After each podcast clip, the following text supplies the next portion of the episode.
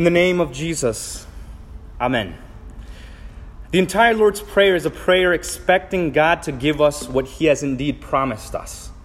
And every petition is prayed in the imperative. That is, uh, an imperative is a command. So we say, Hallowed be your name, your kingdom come, your will be done, give us, forgive us, lead us not, deliver us, so on and so forth. In this prayer, God, Jesus commands us to command God. He commands us not only to ask, but to expect and anticipate these very works and petitions to be granted by our Father in heaven. So when you're praying this prayer, when you pray, forgive us our trespasses as we forgive those who trespass against us, you're praying for what God wants to do for you already. Now, every petition in the Lord's Prayer, all seven petitions in the Lord's Prayer, talk about what God does. But today, this petition, the fifth petition to forgive us our trespasses, is the only one where we learn what the Christian does. And the thing that the Christian does is not for God, rather, it's for the neighbor. Forgive us our trespasses as we forgive those who trespass against us. This work is the mark of the Christian. So let that sink in. That the chief work of the Christian isn't your clothing, what you wear, it's not your fasting, it's not your happiness, it's not your success, it's not your testimony. The chief work of the Christian is forgiveness. This marks the entire Christian life from beginning to end, from baptism, from the uh, uh, yeah, from, from baptism to the very grave, being forgiven by God and forgiving others. And it's the heart of what it means to be a Christian. So in this petition, the Christian doesn't promise that forgiveness will happen. This petition is a description of forgiveness that is happening. It's not future tense or past tense, it's present tense, as we forgive. The question is, why is that? It's because God forgiving us and we forgiving others uh, those who trespass against us, are inextricably and inseparably linked together. One doesn't happen without the other. When you truly believe in God's forgiveness, then you truly forgive your brother from your heart who sins against you. And when you reject God's forgiveness for you, then you will hold grudges against your neighbor. That's simply how it works. When unbelievers, right, when we talk about the forgiveness between unbelievers, uh, when they forgive each other, it's not, in fact, true forgiveness. Sure, it's a peace between men, right? But it's not peace with God. And true forgiveness is peace between God and man because of Jesus. The, the unbeliever may talk about forgiving someone, and you hear them uh, speak in these words, saying that, that yeah, I've forgiven someone who, who uh, did something wrong to me. But this is a forgiveness apart from the forgiveness of Christ, which means it is not a true forgiveness, because there's no forgiveness apart from the very suffering and death of Christ. This means that when the unbeliever uh, forgives someone, he's only using the same word, but nothing is actually happening. It's a different and false forgiveness because it's coming from his reason or his heart or his own motivation, whatever that might be, rather than this forgiveness pouring out of the wounds of Christ, and that being the source of it. The Christian, on the other hand, forgives because of Christ. Jesus is our source of forgiveness, and he makes our forgiveness do something, to actually do something and move and change things. The unbeliever's forgiveness binds and loosens only on earth, but Jesus teaches us something different about the forgiveness that we speak as children of God. That whatever you bind on earth will be bound in heaven, and whatever you loose and forgive on earth will be loosed and forgiven in heaven. That this forgiveness actually does something. That means when the Christian says, when you say, I forgive you to someone who has wronged you, those words actually do something. Something changes in heaven. These are powerful words, not because they come from you, but because they first came from Christ. When you say, I forgive you, something changes. The sin is wiped out before the face of God. When you lose someone from their sins against you, when you forgive them, then the shackles of sin and guilt which bind them are loosened and fall off, and they're freed. This is what happens when Christians forgive. And so you might think, look, well, that's all we promise to do in the Lord's Prayer. That's the only thing we're promising to do. And the answer is yes. Yeah, that's right. But don't think it's an easy task. In fact, you're going to spend the rest of your life being sinned against. And this is a fact. And you're going to spend the rest of your life, uh, provided that you're a Christian, forgiving those who sin against you. And just as you sin against others every single day, and if you don't think so, then you have a bigger problem on your hands, uh, you will also be sinned against by others every single day. Don't think you don't have the opportunity to forgive. You certainly do.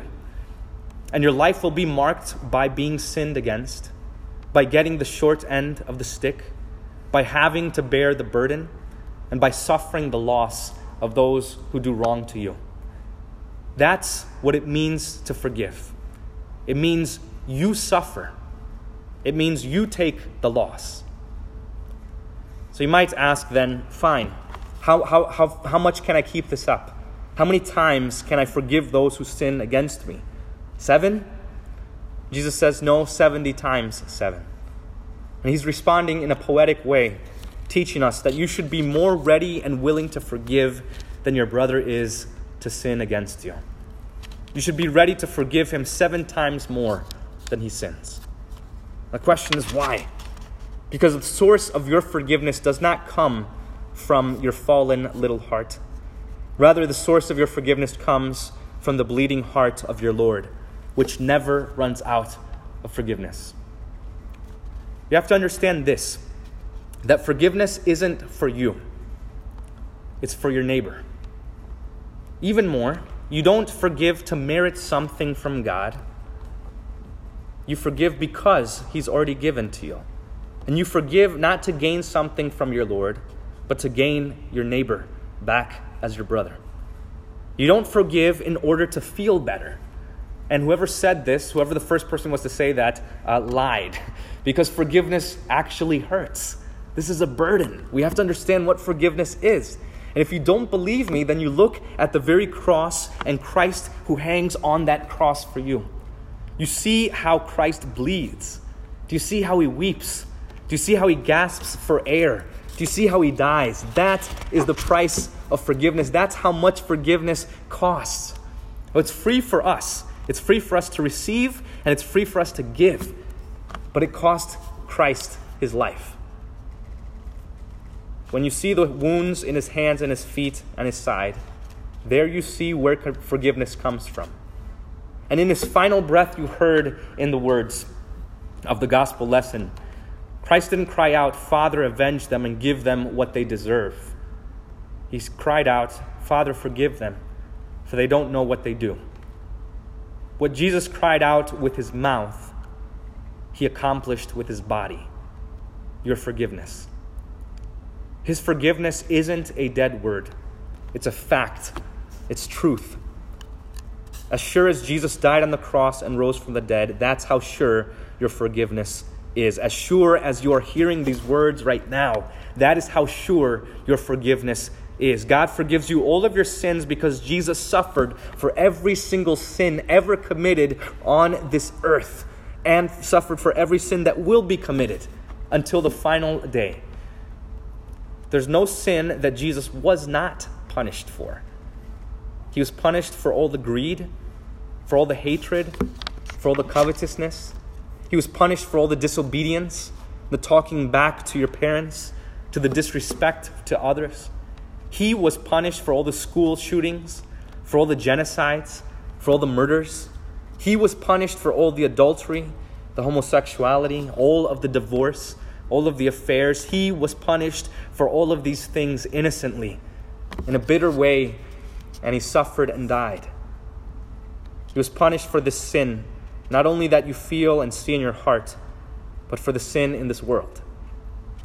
And all the sin that he was punished for, he forgave. God forgives, and his children do also. So, this is why we pray to him We pray to Him as our Father because we are His children and we do as our Father does. So, what do you do if you can't find it in your heart to forgive? What do you do if there's someone who sins so grievously against you, someone who has done something so nasty, so terrible, so irredeemable, uh, something that's irreversible to you? What do you do when this happens? How do you forgive that? When you can't find it in your heart to forgive, then you look away from your heart and you look to the heart of your dear Lord, who took it upon himself and his own flesh to forgive an even greater sin the sin of this world and the sin that you committed against him. When you consider his innocent, bitter suffering and death, then he'll reveal your true nature and he'll humble you. When you confess your sins to God, you include in that confession of sins, as you did at the beginning of the service, you include in that confession of sins that you haven't loved God rightly, you haven't loved your neighbor as yourself, and you, you confess your sinful refusal to forgive those who have sinned against you. You confess all the bitterness within your heart. You confess it all, every ounce of it. And God forgives it all because Jesus took it all away by his holy, innocent, bitter suffering, and death. Only by being forgiven by God for Christ's sake can you learn to forgive. You'll see His grace and His mercy pour out from the pores on His face. When you behold Christ with eyes of faith, you'll no longer think of yourself as better than others, or above others, or as others beneath you. You'll no longer think of yourself as, as, uh, uh, um, as one who has the authority over others, but rather as a servant You'll no longer seek to desire or destroy or avenge others. Rather, all of these passions will be crucified with Christ when you pray to Him. When you pray these words, Father, forgive him. You'll want to do for others what God has done for you, namely, forgive their sins. Thanks be to God that the one thing we need the most is the one thing He gives the most of Dear Father in heaven, forgive us our trespasses as we forgive those who trespass against us. Hear the words of the uh, uh, stanza six of the hymn we just sang. Forgive our sins, Lord, we implore, that they may trouble us no more. We too will gladly those forgive who hurt us by the way they live. Help us in our community to serve each, each other willingly. The peace of God, which surpasses all understanding, guard your hearts and your minds in Christ Jesus our Lord. Amen.